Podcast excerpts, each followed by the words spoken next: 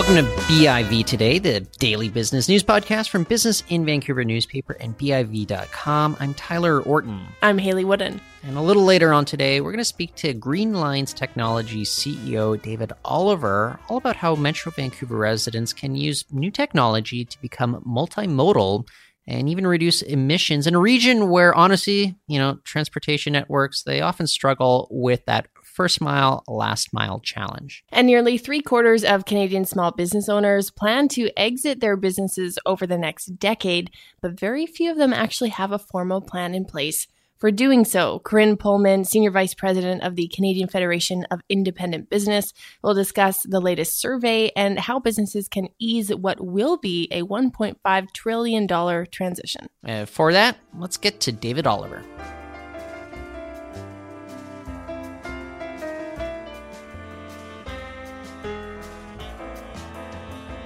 Joining us now, it's David Oliver, CEO of the Vancouver based software company Green Lines Technology. The company's latest app, known as Cowlines, it officially launched in more than 60 cities this week in a bid to help commuters become more multimodal. David, thanks for joining us on the show today. Thank you for having us. So, uh, first up, what is the problem that you're trying to solve here? Um, well, it's quite simple. Uh, think about how you get to, got to the office this morning. Uh, it probably was a bad commute. Um, that happens to pretty much everyone uh, across all Europe and North America, not to mention many uh, Asian cities. So it's a global problem, which uh, the uh, commuting time is getting worse and worse. Uh, cities are getting more polluted. So we're trying to fix that. We're trying to get uh, people options to get to the office and get to work, get to the school more easily. So you guys have launched this Cowlines app, and it's a trip planning app that allows people to become more multimodal. How exactly does Cowlines work for anybody who's interested in picking it up, or I should say, downloading it and using it on their, uh, say, smartphones? Yeah, well, first first thing is you need to go to the App Store, uh, download it. It's free, um, and so once you download it, you'll open up and it will um, be very familiar. So you see an, uh, a map uh, where you are, and you just type a destination. It will show you just like Google Maps. It will show you how to get there. The difference between Google Maps or any other apps that is out there and ours is that uh, our app, uh, Cowlines, actually combines anything that exists in the city today. So in Vancouver, for example, we show you not only the public transit options, but also the Mobi bikes, taxis. Whenever we have Uber, we will be there. Um, and, and, it combines them. So if you're looking for the fastest way to the office, because you're late to a meeting. It will show you anything that combines or not combines, but whatever it takes to get there first. Yeah. So you, all, yeah. Oh no, I, I was just going to mention. Uh, you brought up the Uber word, which uh, I don't know. It seems as if it's uh, something that we can't even talk about in Metro Vancouver. Uh, wh- when that eventually hits uh, British Columbia, who knows when? Do you think that that's going to have a big impact on the way that we approach our daily commute too? Absolutely. I think uh, there's many studies where um, it's been demonstrated again and again that um, uh, combining public transit with other options, like uh, could be a bike sharing or could be a ride sharing, has a much bigger impact on reducing car usage in cities. Uh, and the reason is very simple. If you think if you think that you live in, let's say, Lynn Valley in the North Shore, and uh, you don't have any bus stop nearby, you might take an Uber to the bus stop, and it might take you maybe cost you two dollars to get there it's another expense, of course, but uh, if that will save you driving to the downtown core or somewhere else, it might be a choice for you. Or a bike sharing program like Mobi or many others that are popping up around the city. Um, so those options combined sometimes give you big, big benefits. Well, for you, I, am wondering also about your inspiration for doing something like this. Uh, you guys are looking at reducing, say, carbon emissions, but uh, for you, were you just inspired? Look, you're having way too many bad commutes on your way to work. You, you wanted to see if there's a way that you could reduce that. How did the idea come about here? Uh, it's uh, thank you for asking that one, that question. Um, actually came from my wife. Um, uh, it's uh, you know the best ideas always comes from your partner. Sure. Um, so actually, she commutes to the North Shore, um, and you know her commute. It is pretty bad both ways, whether you take public transit or uh, whether uh, you drive. You know the bridges are not fun. So uh, she would come back every day complaining about the commute. She loves the jobs, but he, she hates the commute. Um, so she would come back every day, and so, so uh, one day we had a conversation about you know all the options that you have in the city, all the Car2Gos, all the bike share, all the taxis, and the question is obvious: why can't we just have them in one place in the first, you know, in one app, and then why can't we combine them? So you can actually plan your trip to the office or wherever you're going with everything that you have, right? Yeah. And so I think, and, and I think the, the big conversation here is that cities have changed so much in the last 10 years that the apps that we use to move around are still the same as 10, 10 years ago. They haven't really changed dramatically, right? You think about Google Maps, the first Google Maps that showed up in your phone when you bought the first iPhone. Um, it was not very different from the Google Maps that you use today. So and, that is the fundamental problem that we have. And with regards to kind of addressing how different cities are going to approach this, you guys obviously had to do a lot of development to make sure that this would be effective in more than 60 cities across the globe at this point. Did it teach you anything? Did, did you learn anything about how commuting is different, you know, say city to city, or maybe what makes Vancouver stick out a little bit? Um, actually, um, uh, the I found out one one interesting thing about Vancouver. Um, uh, Vancouver has a, a, lot of choices when it comes to moving around, and most people is completely unaware. So I'll give you a few numbers. Um, there's more than 70 companies that move people from A to B with commercial licenses to move people uh, in the city, in Metro Vancouver. 70 city, 70 companies. Yeah, I didn't know that. We estimate, yeah, we estimate that there's probably about 100 companies, but we couldn't really name them, so mm. we we only use 70. Um, but uh, the important thing here is that if you go to the street level and you ask anybody uh, how many companies do they know, um, they're probably going to name 10 or 12. And we actually went and asked uh, people.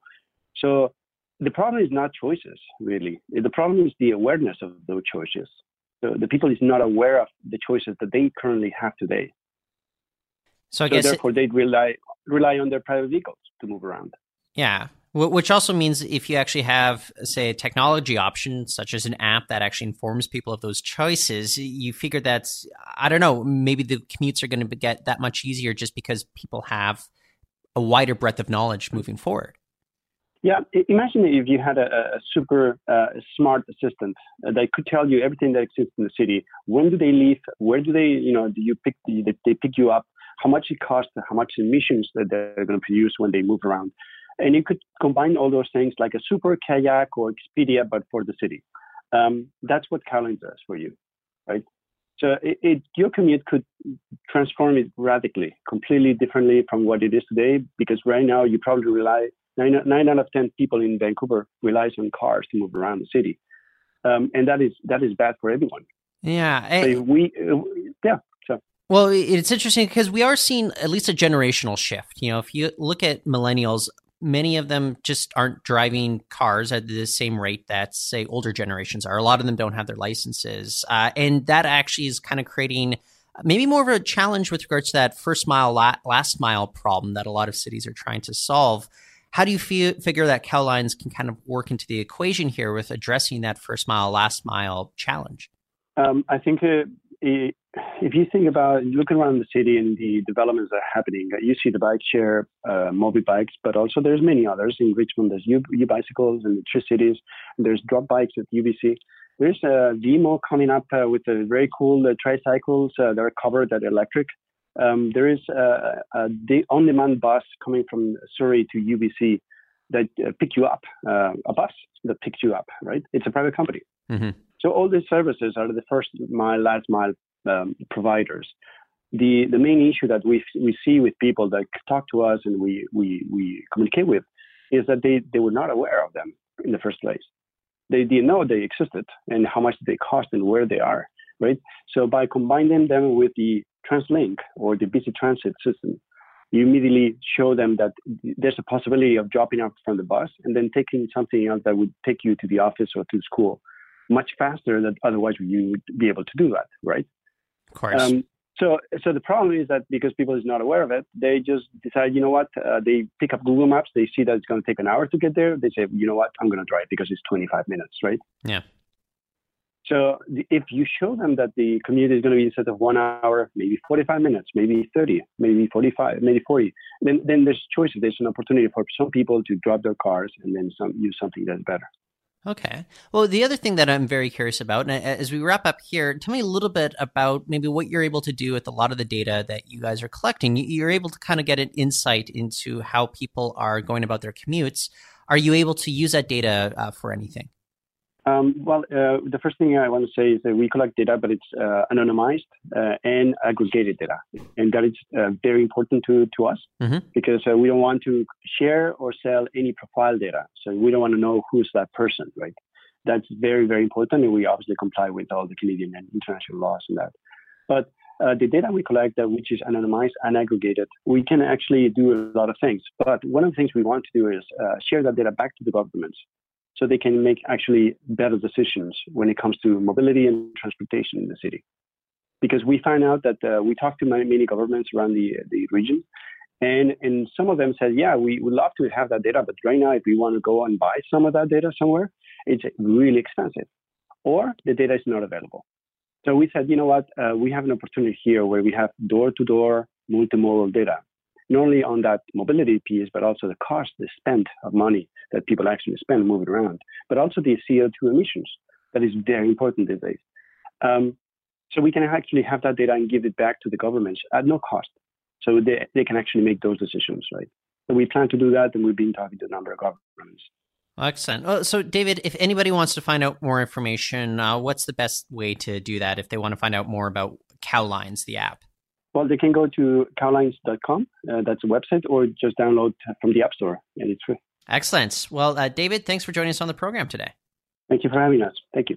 That's David Oliver, CEO of Green Lines Technology. Stay with us. My colleague here at Business in Vancouver, Hayley Woodin, she's going to join us next to speak to Corinne Pohlmann. She's Senior Vice President of the Canadian Federation of Independent Business.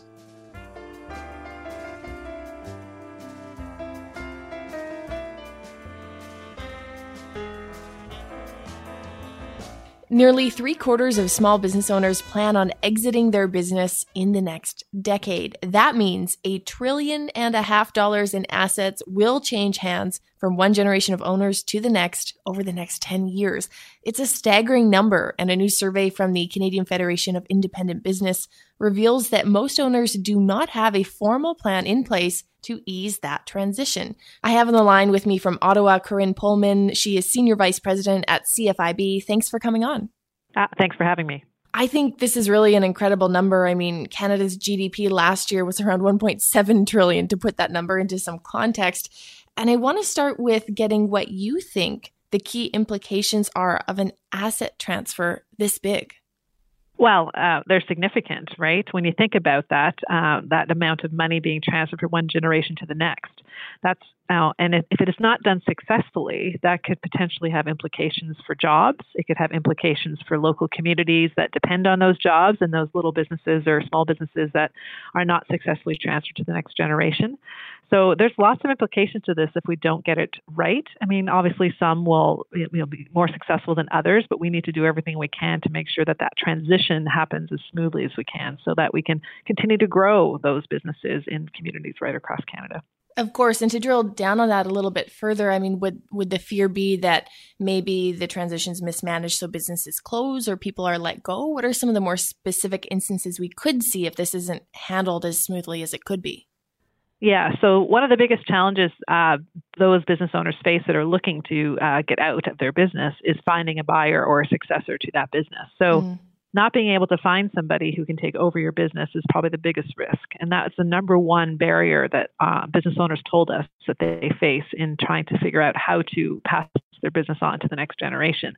So it's really about finding the people that are willing to take over these businesses. And um, I think that we need to kind of do some work in terms of encouraging many more people to think about taking over businesses, not just starting businesses, because often I think when people think about becoming an entrepreneur, they think about starting their business from scratch. But in fact, there's lots of great businesses out there that you can just take over and you can hit the ground running to some degree and then learn from the people that have been growing that business over years.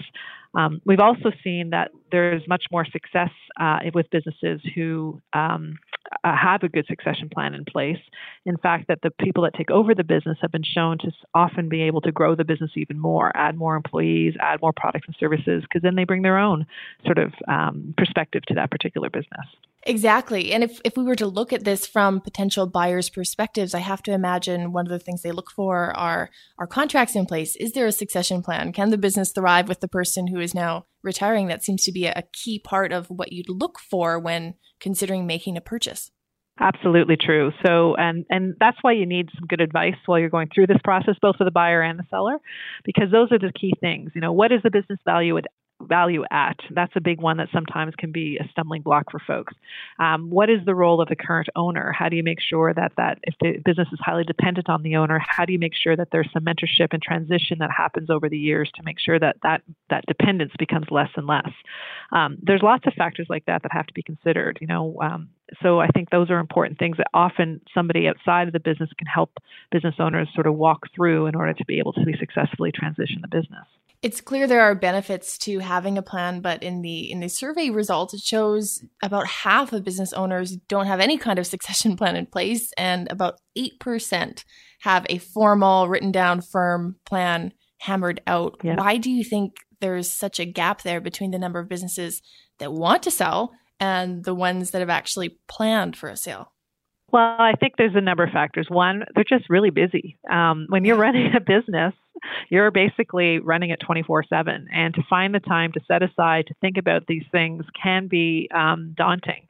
Uh, secondly, I think sometimes if you're even if you're prepared to do that, you just don't even know where to start. Like what what do I do? What do I how do I start this process? And I think there's a lot of work that can be done by groups like us and others out there to give more guidance on what you need to do in terms of first steps because it is a bit overwhelming.